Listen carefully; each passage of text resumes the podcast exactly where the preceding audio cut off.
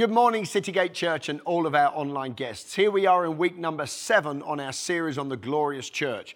And I'd like you to turn again in your Bibles to Acts chapter 2. Your Bibles should just fall open there by now, the amount of times we've opened it here. In Acts chapter 2, and we're going to read from verse 42 just down a few verses. And they continued steadfastly. They continued continuing. They were steadfastly steadfast. This was lifestyle habits, this was how they lived their lives. They continued steadfastly in the apostles' doctrine, fellowship, the breaking of bread, and in prayers. Then fear came upon every soul. There were signs, incredible, powerful signs done by the um, apostles. All who were believed were together, had all things in common. They sold their possessions, goods, divided them among all as anyone had need. They continued every day with one accord, one heart, heart to heart in the temple. They broke bread from house to house. They ate their food with gladness and simplicity of heart. They praised God, having favor with all the people, and the Lord added to the church every day those who were being saved. That's the birth of the church as we understand now. That is when it all kicked off. The day of Pentecost happened. There was a prophetic word given from the Old Testament. Uh, it says there was the outpouring of the um, Holy Spirit. They spoke in tongues. The fire of God fell. I mean, this is just incredible. The birth of the church, not just some, you know, Sunday service. This is an outpouring of the Holy Spirit as promised by Jesus Christ. And um, after somebody preached, 3,000 people gave their life to Jesus Christ that day and were baptized. And then it says about the habit of the church, what they got into, what sort of a routine was established in the church. It wasn't just, a, um, just something they had to do, this was a passion, a lifestyle on the inside. And from here, the word of God spread over the last 2,000 years um, over the whole world and we're still seeing the advancement of the kingdom of God in the most amazing way because of what happened this day here in Acts chapter 2.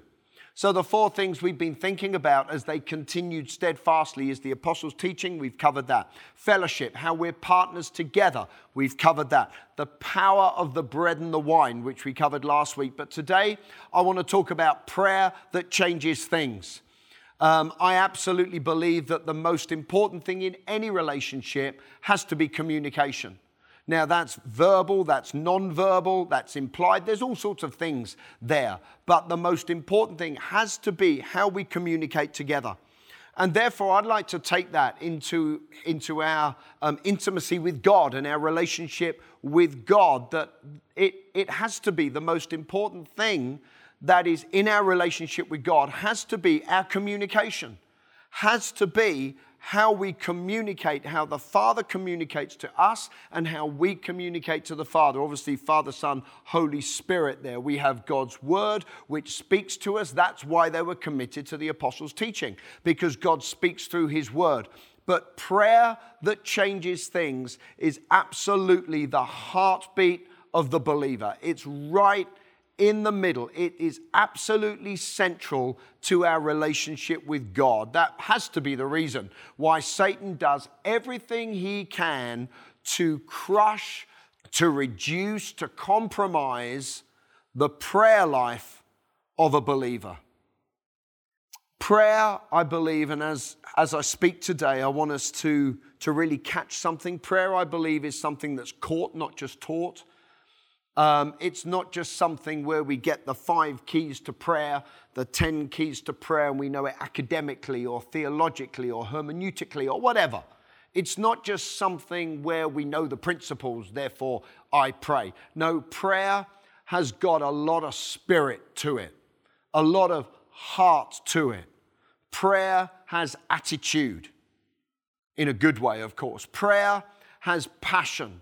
Prayer is felt. Prayer is something you engage with. It's not just I read some passage out of a out of a book somewhere, I read a prayer that somebody else has written. It's a bit like if I went home to Sharon now and I had and I had a book on on how to love your wife. And I go home and I open up to page whatever, 23, and I read it to Sharon. Um, I love you, Sharon. Um, what's for dinner, Sharon? Not that she does all the cooking, but she does a lot of it. You know, I wouldn't just read out of a book. That's not a relationship. I'm just reading what somebody else says I'm sort of supposed to be doing. Prayer is my heart to God's heart. Prayer is God's heart to my heart. It's not just something I say to God. This is a dialogue. This is a relationship. This is me being sensitive to what I, I hear God is doing and saying, and God actually being sensitive to what I'm doing and saying. This is a relationship together. Prayer is our relationship with God. The Bible's got so many passages, so many verses. We would be here all day long if I was to read all the verses on prayer or the ones that speak about how we relate with God. I'll just give you a few. Pray without ceasing. Do not be anxious for anything, but in all things with prayer and supplication, make your requests known to God. If you abide in me and my words abide in you, Jesus said, ask whatever you want and it'll be done for you. Jesus said, when you pray, say. So prayer is a spoken thing, it's not just thought. It's certainly not just silent prayer. You don't find that anywhere really in the Bible. Even though He knows what we think, Jesus said, when you pray, say it out loud, release something from your heart. The Apostle Paul said, I will pray with my understanding and I will pray with my spirit. The Bible says in the epistles, watch and pray that you might not fall into temptation. Elsewhere, pray at all times. They continued steadfastly in prayer. Another passage be constant in prayer. Jesus said, when you stand praying, forgive that Almighty God, your Heavenly Father, might forgive your sin. When you pray, do not be like the hypocrites who just think they be, they'll be heard by God by saying the same thing over and over again. These are all different verses. There are so many verses. When you pray, don't do it for a show. We know that He hears us, and if we know He hears us, we know we have the petitions we've asked of Him. Whatever you ask in my name, Jesus said, the Heavenly Father will do for you. Another version, whatever you ask the Father in my name, He will do for you. When you pray, go into your room and shut the door for your heavenly Father knows what you do in secret. Let my prayer, this is the psalmist, let my prayer be incense before you, O God. Whatever you ask for in prayer, believe you have received it and you shall have it. That's just a few verses about prayer. And it already takes prayer out from the basement of our lives and puts it on the top shelf. Prayer is our relationship with God. Prayer changes things. Abraham entered into this incredible covenant relationship with the Heavenly Father. And when God was going to do something and destroy a city, um, he spoke to Abram about it and he said, You know what? Am I going to do anything on the earth without first discussing it with my with my covenant partner Abram. And there was this prayer relationship going on. And Abram said, Oh, if there's 50 or 40 or 30 or 10. And his prayer actually brought into motion something that God agreed to do. You see, prayer changes things, prayer moves the hand of God. Prayer releases the power of God. Prayer brings in the presence of God. Prayer will move mountains. Prayer will cause sicknesses to flee off of a person's body. Prayer will cause needs to be met in the most supernatural way. Prayer will change a city. Prayer will change a nation. Prayer will change a church. Prayer changes things when it's in the middle of a relationship where I'm being sensitive to God. We know God is sensitive to us. The Bible says He's easily touched with the feelings of our infirmities. But prayer is this incredible relationship. No wonder He said, Whatever you ask in my name, the Heavenly Father will do for you. Why? Because God wants to work with people. He wants to work through people, and we certainly want to work with God. Now, it says here in Acts chapter 2, it says they continued steadfastly And I believe this is daily. This is our lifestyle. This is what happens on a daily basis. You know, perhaps you have, you know, a, a specific time of prayer and, you know, perhaps you call it a devotional time. And, you know, perhaps you get up early in the morning. I don't know. Perhaps it's last thing at night. Perhaps it's in your lunch hour at work. And there's a specific time. Some people really work well with that. And perhaps outside of a structured time, perhaps their mind's on all sorts of other things. Perhaps other people are more spontaneous and they don't have a routine routine of a certain time in the morning or a certain this or a certain that, but they're sort of open all the time. You know what? God will work with you how He's created you to be, but it's, it's just really important that prayer is a daily occurrence in our lives. If I just didn't talk to Sharon for a day, something would be seriously wrong unless I'm away somewhere or something. But you know, even then, I'll be on the phone. I'll be I'll be face you know FaceTiming her or something. Um, you know what? It, if I'm in the house and Sharon's in the house and the family's in the house and we're giving each other the silent treatment, there's an atmosphere. Something is wrong. We don't do that in the Melfi, Melfi household. If somebody comes through the, you know, the front door, they don't just go straight upstairs. They come in and say, Hello, I'm home. I'm here. There's a relationship that's going on. Perhaps you get up in the morning and say, Good morning, Jesus. I don't know. Uh, how, however, you are mindful of God the important thing is, is that we are mindful of God and that we spend our lives in this attitude of prayer. Now, in Acts chapter 2, it doesn't just say prayer, it says prayers. Interesting, prayers. They continue steadfastly in prayers, not just prayer. And that really speaks of different kinds of prayer. Absolutely, there's, there's individual, very personal prayer. I don't want everybody hearing those prayer times. I don't even want Sharon hearing those prayer times. I don't want anybody except Almighty God hearing those prayer times when it's, it's absolutely intimate with me and God. There are other times when it's absolutely corporate and we're all praying together. Acts chapter 4, they had a prayer meeting, the building shook. I mean, the most amazing things happens. There are times in the Bible when it's very personal, other times when it's very, very corporate. There are different kinds of prayer. But over all prayer, I want to say this prayer changes things. Sometimes the thing that prayer changes is me. Sometimes it, it, it actually causes God to move. Now, God goes before us and He knows what we're going to pray even before we say it. But there's something about prayer which moves the hand of God. Perhaps there's other times that prayer will cause something physically to take place. Perhaps a mountain will move. Perhaps the devil will flee. Whatever it is, prayer will always bring transformation either bring transformation in the relationship, God and man, or bring transformation in the circumstance or the situation. And it's because it says this here in James chapter 5, verse 17 the effective, fervent prayer of a righteous man avails much. The amplified version, which I absolutely love, I've quoted this thousands of times. The effective, fervent, heartfelt, continued prayer of a a man who's in a relationship with God, who's been saved, who's been born again, who hears the voice of God, who's got a covenant with God, that's who we're talking about today. It says this makes tremendous power available, which is dynamic in its working. Makes tremendous power available. As we pray, the power of God is released to bring transformation. It's the same word that we get the word explosion from. It's the word dunamis, which we get dynamite. See, prayer is not just a boring traditional thing. You know, hasn't the enemy just been so clever? The devil's been so clever over the years. You know, perhaps you're going to somewhere and somebody will say, let's pray, and everybody puts their hand down and they drop down and everybody goes quiet.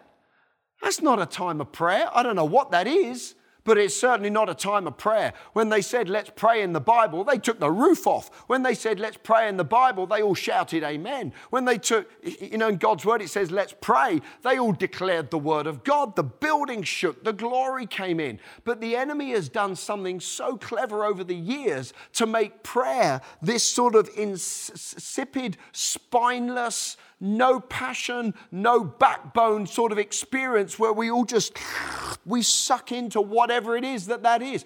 I don't know what it is, but it's certainly not prayer like I find in the Bible. I find Bible prayer absolutely it can be it can be very sensitive, but it's not this self-absorbed navel gazing situation that so often people think prayer is. And the last thing I find actually is when you pray drop your head. There's a time to lie before God in the presence of God. There's a time to bow before God. But the Bible says lift your head, lift your eyes, lift your head and lift your hands. When I pray, something wants to lift in me, not go down. That doesn't mean to say it's not a humble experience when we're humbling ourselves under the mighty hand of God. But you know what? As I pray and as I connect with the Holy Spirit, I'm really going ahead of myself a little bit here, but as I pray and as I connect with the Holy Spirit and I'm engaging with a conversation with God, however that, that is in that time of prayer, something is strengthened on the inside. I don't have the stuffing pulled out of me, I have the Spirit of God fill my life. Something lifts me up in the presence of God. Prayer is a powerful, powerful thing. And I want to encourage you today, as I just go through just a couple of points, three or four points here, to catch the spirit of prayer. To catch the spirit of prayer. Say, Heavenly Father, fill me with the grace to pray.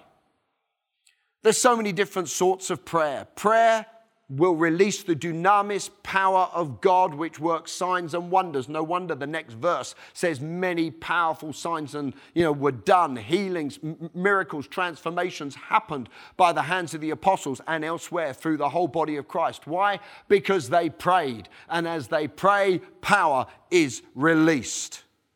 I believe a prayerful believer is a powerful believer if you're perhaps a little bit concerned that you're not experiencing or seeing the power of God in your life, well, perhaps the power of prayer needs to be turned up a little bit. Let me encourage you with that to catch the spirit of prayer today. I was in a service um, many years ago, actually, over in Denmark, and one of my all time heroes of this. Um, generation of the body of Christ was speaking, and, and he spoke on prayer. This was probably 15 years ago. And he made that statement prayer is caught, not just taught. And that night was just incredible. There's about 200 pastors there and their leaders, their teams. And it's as if the grace to pray hit that room, hit that service that night. And I know I received something that day and I've never been the same since. The grace to pray. Sounds a bit strange that we need God to do something that we should be doing. But you know what? Without God, we can't do anything, but with God, we can do all things. All things through Christ who strengthens us in every area of our lives. There's all sorts of different sorts of prayer. There's the prayer of repentance, there's the prayer of supplication, which is sort of asking God for things. There's a prayer of petition, which is petitioning God for things. It's like, I'm not going to stop until this happens. God loves that sort of attitude. We, you know, we spoke the other week about never give up. Never give up. Never quit. And that's that sort of petition prayer. I'm not going to give up until this changes. There's the prayer of intercession when you're standing on behalf of a nation or, or perhaps an, you know, another situation or another person. You're interceding on their behalf. There's the prayer of agreement where you put yourself strongly in agreement with somebody else and you say, Come on, let's agree and fight this together. There's the prayer of faith, which will move every mountain that it ever encounters. And then there's warfare prayer, spiritual warfare prayer, a bit like when in the Old Testament, I know it's the Old Testament, things have changed since Jesus went to the cross. But we still fight against principalities and powers and the rulers of the darkness of this world and the wicked spirits in heavenly places. That war is still being waged, we're told in Ephesians chapter 6, even though Jesus has won the battle. But, you know, over there in the Old Testament, there's a man called um, Daniel, and it was against the law to pray. Okay, it was made illegal. But he said, you know what? The word of God has more authority than what that law says. So he opened the window every day and he prayed for the nation of Israel and he prayed for Jerusalem and he prayed for God's will to be done. And um, he was, uh, all sorts of things happened for that.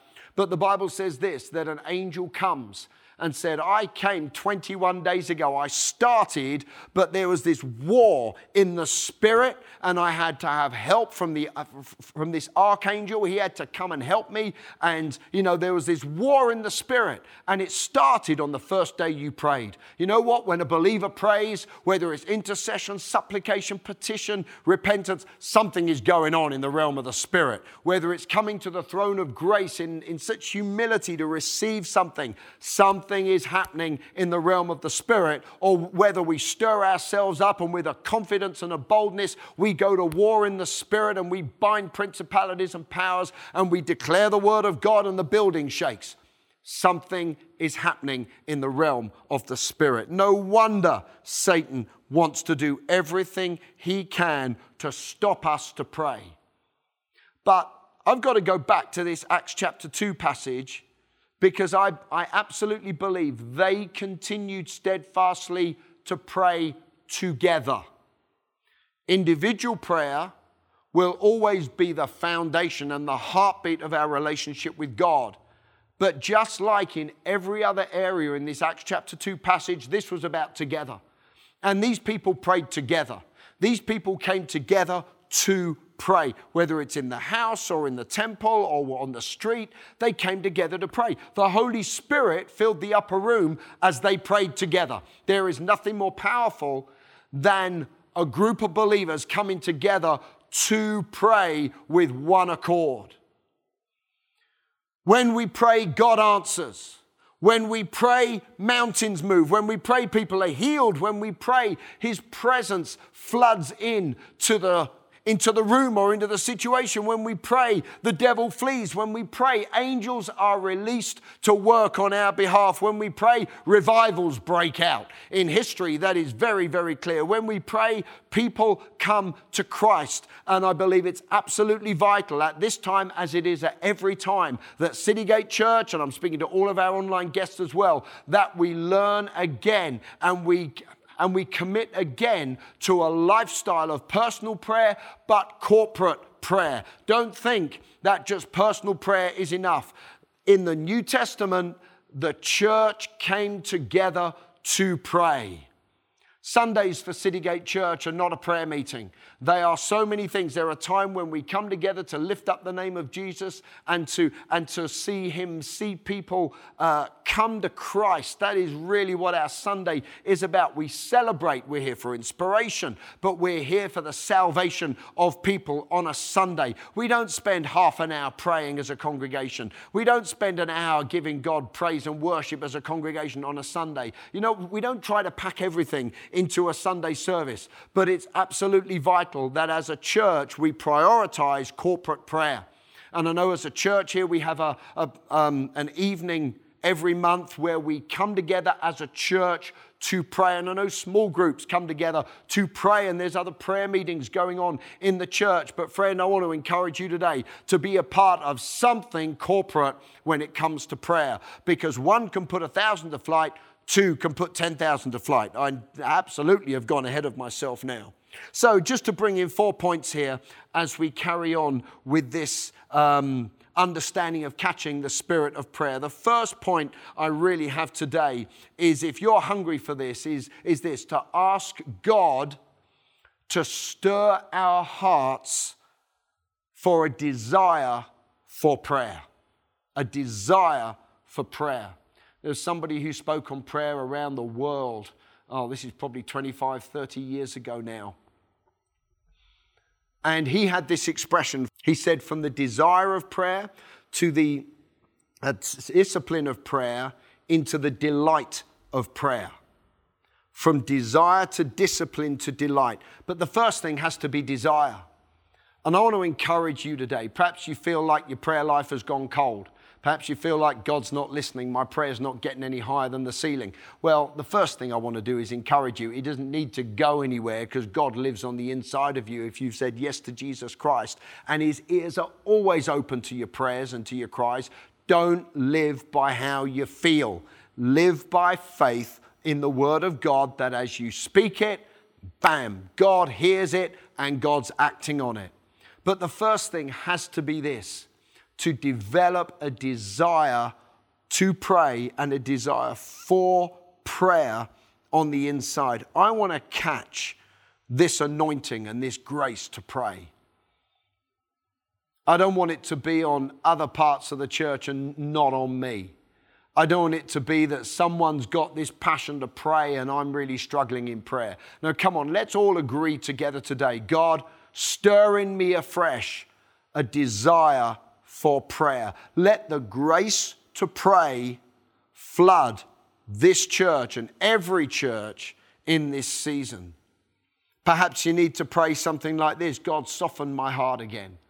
Will you touch my heart again by the power of your Spirit? Holy Spirit, will you touch my life again and make me sensitive again on the inside? Soften me.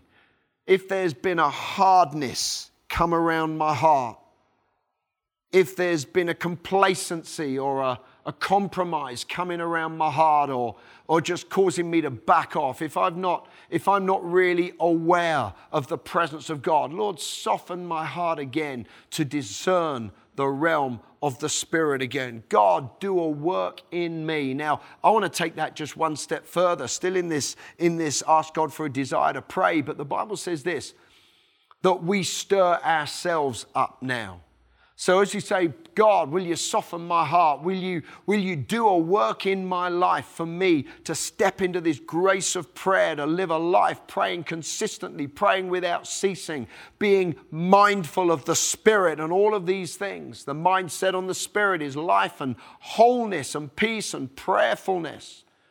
But I'm also going to say, so by faith in Jesus' name, I stir myself up I take hold of myself, I fan into flame the grace to pray. We know it's a gift of God. We know it's the anointing of the Holy Spirit, but we now have authority over our own soul and over our own flesh. So, in Jesus' name, I take authority over how I feel. I take authority over that hardness or, or, over that complacency, and I stir myself up. And from this moment up, if anybody says, How do you feel, Pastor Jay? I'll just say, Stirred up. Thank you very much. Uh, how's it going, Pastor Jay? I'm stirred up. Thank you very much much. What do you mean you're stirred up? Well, I stir myself up in Jesus' name. I don't live by how I feel, I live by what I believe, by the written word of God, and I stir myself up. I'm now stirred up in Jesus' name. You see, that's how you walk by faith. You don't say, Oh God, please stir me up, please do it. And tomorrow, Oh God, stir me up again.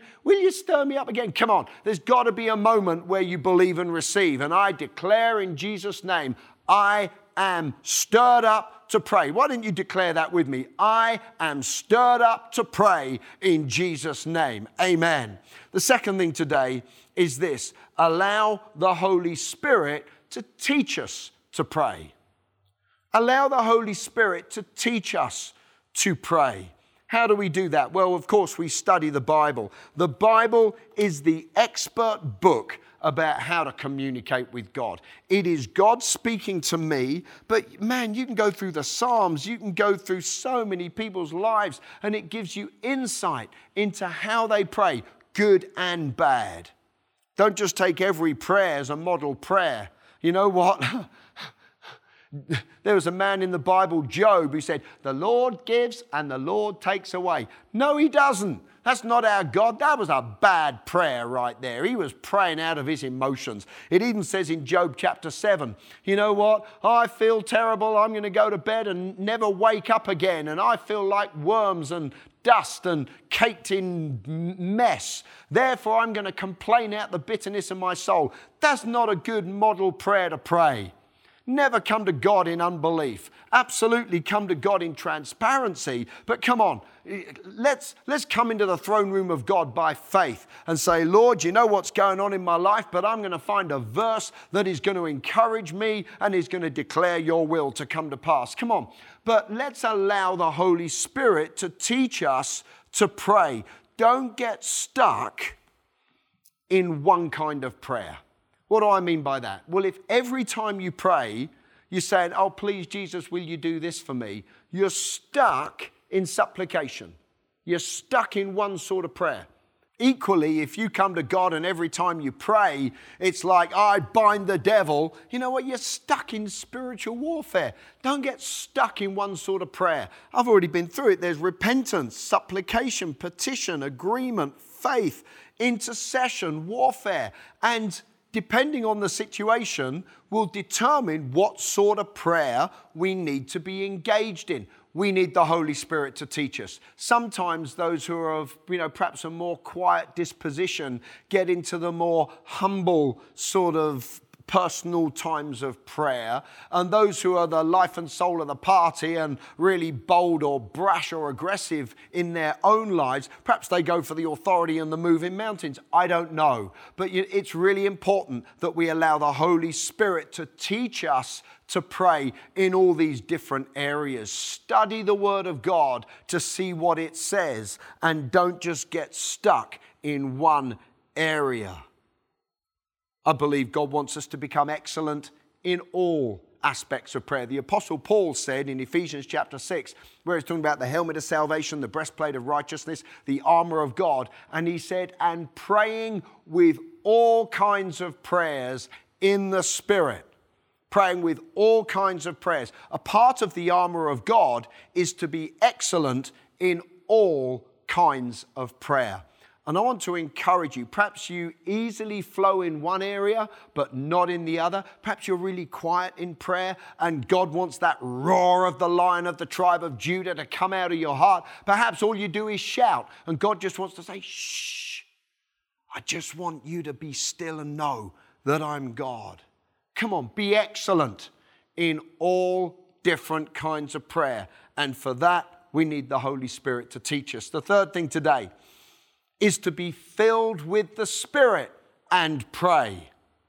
One of the greatest examples of prayer in the New Testament, I believe, is when the Lord Jesus Christ goes to raise the dead man out of the grave.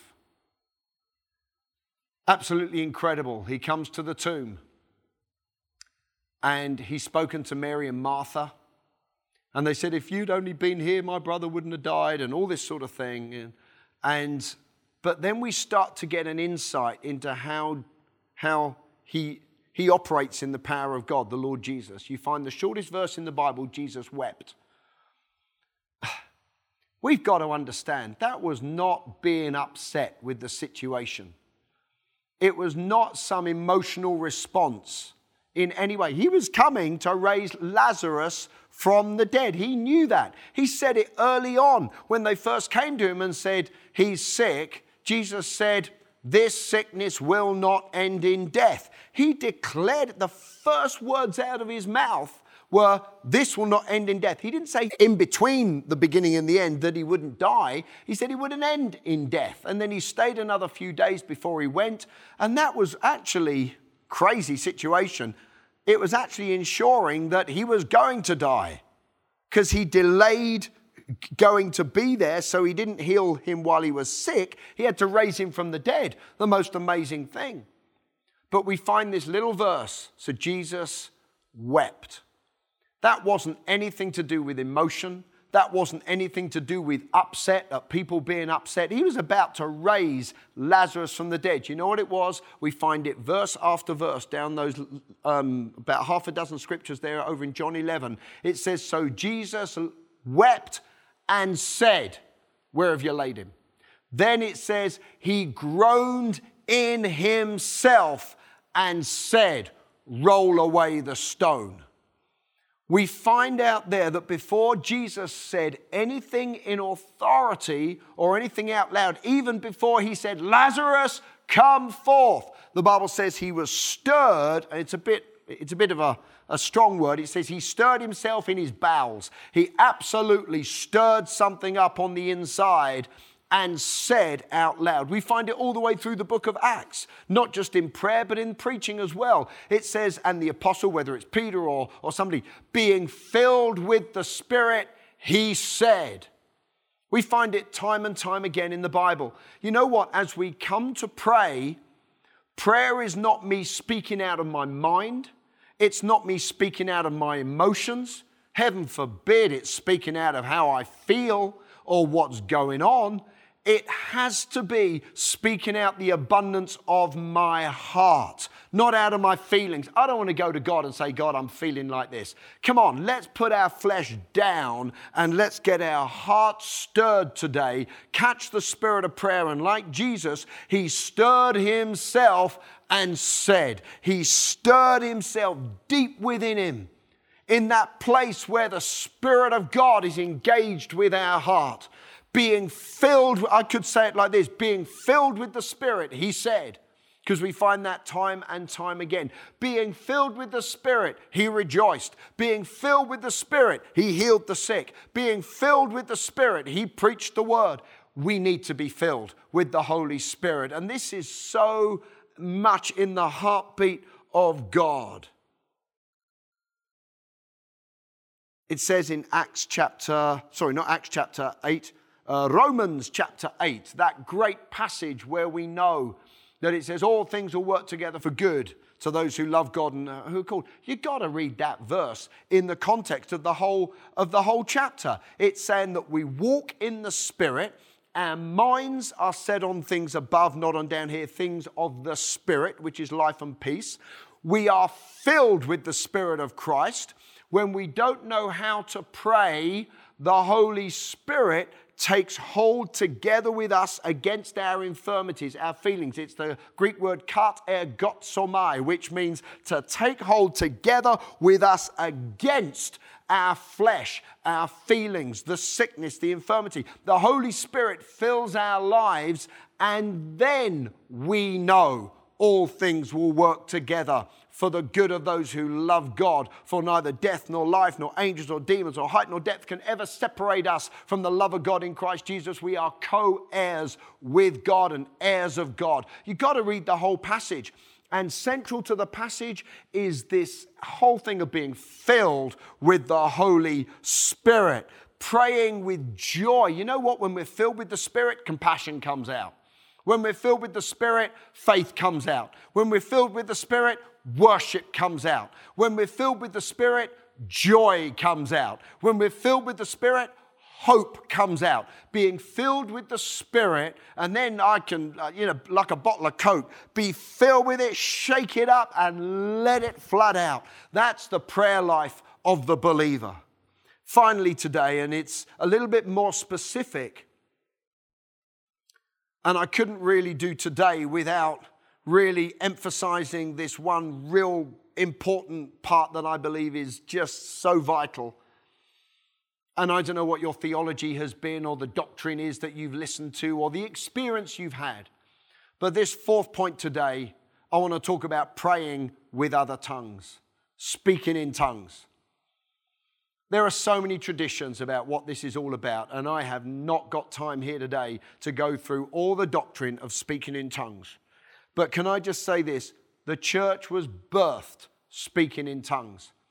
Every time the outpouring of the Holy Spirit happened through the book of Acts, there was the question asked or the experience happened, or when a new church started, they always asked this question Have you been filled with the Holy Spirit and are you praying in tongues? Now, I've said every time, uh, you just have to read the book of Acts. It's probably not every single time those words are said, but the inference through the book of Acts is this Are you praying in the Holy Spirit? Are you praying with your understanding? The Apostle Paul said, I pray in tongues more than all of you. And I know the Apostle Paul from the Word of God. He wouldn't have left the church unless people were praying in tongues. He wouldn't have just left it, oh, well, there you go. You're all Christians now. Isn't that wonderful? He would have said, Come on, guys, it's time to pray in the Holy Ghost. Come on, Holy Spirit, flood this congregation. I can just imagine him absolutely going to town to see the outpouring of the Holy Spirit with the evidence of speaking with other tongues. There's so many things I could say about tongues. Tongues is God speaking to us. Tongues is us speaking to ourselves. Tongues is a person speaking in tongues in a congregation and it being interpreted. Tongues can, can just be glorifying God. I love it here on a Sunday in person when the band's just playing or we've just been singing or worshiping. And I just, I'll just sing in tongues. I'll take every opportunity to sing in tongues and worship God. Acts chapter 2, they all spoke in tongues. Yes, we know it was other languages for people to understand, but it wasn't that every time in the book of Acts. They were giving glory to God. The apostle Paul said, I will pray with my understanding and I will pray with my spirit. When I pray with my spirit, my mind doesn't know what's going on. It's the only prayer you can't mess up. Isn't that great news? When I pray in the Holy Spirit, I'm not praying what I feel. I'm not praying something of beam. I'm praying from the Spirit of God, one Spirit with me on the inside. The most incredible things happen when we pray in the Holy Spirit. Some people say, oh, well, I got the gift of praying in tongues in a congregation. No, uh, you know, can we just get past all of that? Just get into tongues and you can do it all. Whether it's a, a word for a congregation, whether it's God speaking to you, you speaking to God, it's a bit like the cork comes out and there's this gush of tongues. And I believe every Christian can pray in tongues. If the Holy Spirit has made his home on the inside of you, absolutely I believe in what we call the baptism with the Spirit and the oil upon and the power of God upon our lives. But if you are a Christian, you are the temple of the Holy Ghost and you can speak with other tongues. You can do it right now.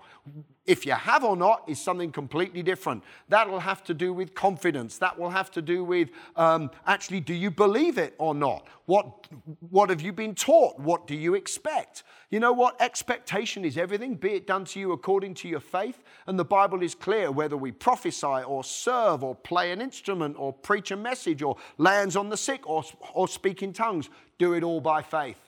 Do it all by faith. And I want to encourage you today to stir up your expectation to pray in the Holy Ghost. John chapter 7 and verses 38 and 39 says this If the little Pentecostal end of the church is thirsty, is that what it says? No, it says, Let anyone who thirsts, let him come to me and drink. And he, anyone who believes in me, as the scripture has said, out of his heart, anyone's heart, will flow rivers of life. Thus he spoke concerning the Holy Spirit, who was not yet given, but was going to be given on the day of Pentecost. He's speaking clearly there. Anybody who's thirsty, can experience the gift of the Holy Spirit. And actually, the Apostle Peter, on that day of Pentecost, he said this this promise is for everybody and all your children.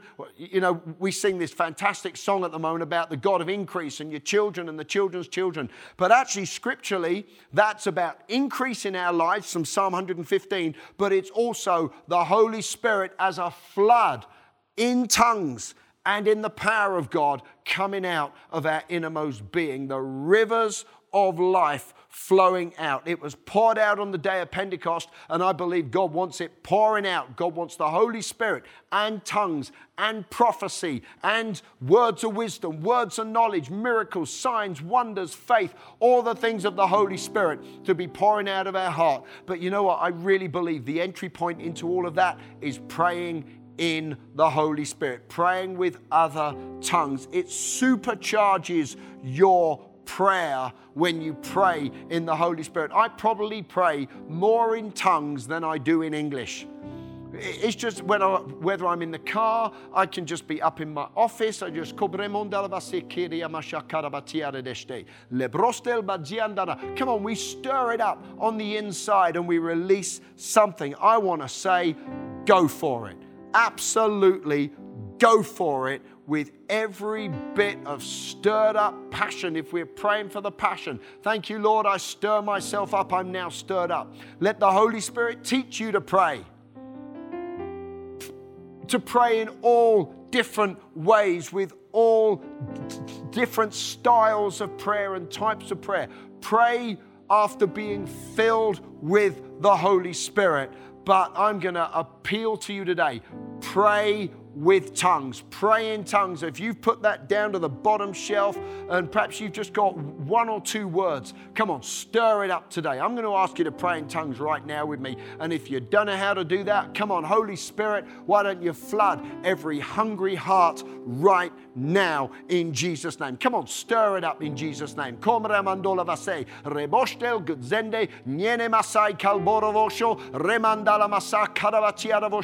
I don't know what I'm saying, but I'm praying in the Holy Ghost. Let's be those who continue steadfastly in the apostles' doctrine, in fellowship, in the bread and the wine, and in prayers. A prayerful church is a powerful church. A prayerful Christian is a powerful Christian. Prayer will move every mountain, prayer will heal the sick, prayer will release the power of God. Come on, let's commit to catching the spirit of prayer in Jesus' name. Friend, if you're on this, on this hour today, and perhaps it's, it's sort of hit you a little bit that you don't have a relationship with God. When you pray, you might just read a, a word out of a book or, or just shout help every now and again. Well, the good news is God will always listen. But I want to encourage you today to go one step further. The Bible's really clear that we need to receive Jesus as Lord, that He becomes our, that Almighty God becomes our Heavenly Father, that the Holy Spirit fills our life, that we have a relationship with God. That's what today's really been all about. And I want to encourage you to receive Jesus Christ as your Lord and your Savior. Why don't you pray this prayer? We've been talking about prayer today. Come on, this prayer is about to change something and it's going to change your life and your relationship with the God who created you. I'm going to encourage you to pray this out loud, out of your mouth, to receive Jesus as Lord. Why don't you pray with me now? Say, Heavenly Father, thank you that you love me. Thank you that you've revealed your love through sending your Son, the Lord Jesus Christ, to die on the cross, to pay the price for my sin, to give me life. Thank you, Jesus, for dying for me. I receive you today as my Lord and my Savior. I turn away from the way I've lived apart from you, and by the help of your grace and your power, I will never be the same again. I receive eternal life. And Father, will you fill me with your spirit with the evidence of speaking with other tongues? I receive that today in Jesus' name. Amen. Friend, if you've prayed that prayer, I can say on the authority of of God's word that you are now a child of God. You're now a Christian. You've received Jesus as Lord. God is your Father. You're a child of God. Uh, of course, there's going to be other steps. Like any relationships, it has to be developed. I'm going to encourage you to find a great local church in your area. If you're anywhere near Southeast London, we would love to see you here in Citygate. I'm going to encourage you to get a Bible. God speaks through His written word, the Bible, as we open it and read it. And as you go to the Bible, pray. Say, God, speak to me. Friend, I'm going to encourage us all today as we close this broadcast to be a prayerful Christian. Catch the spirit of prayer because prayer changes things. God bless you. I'll see you next week.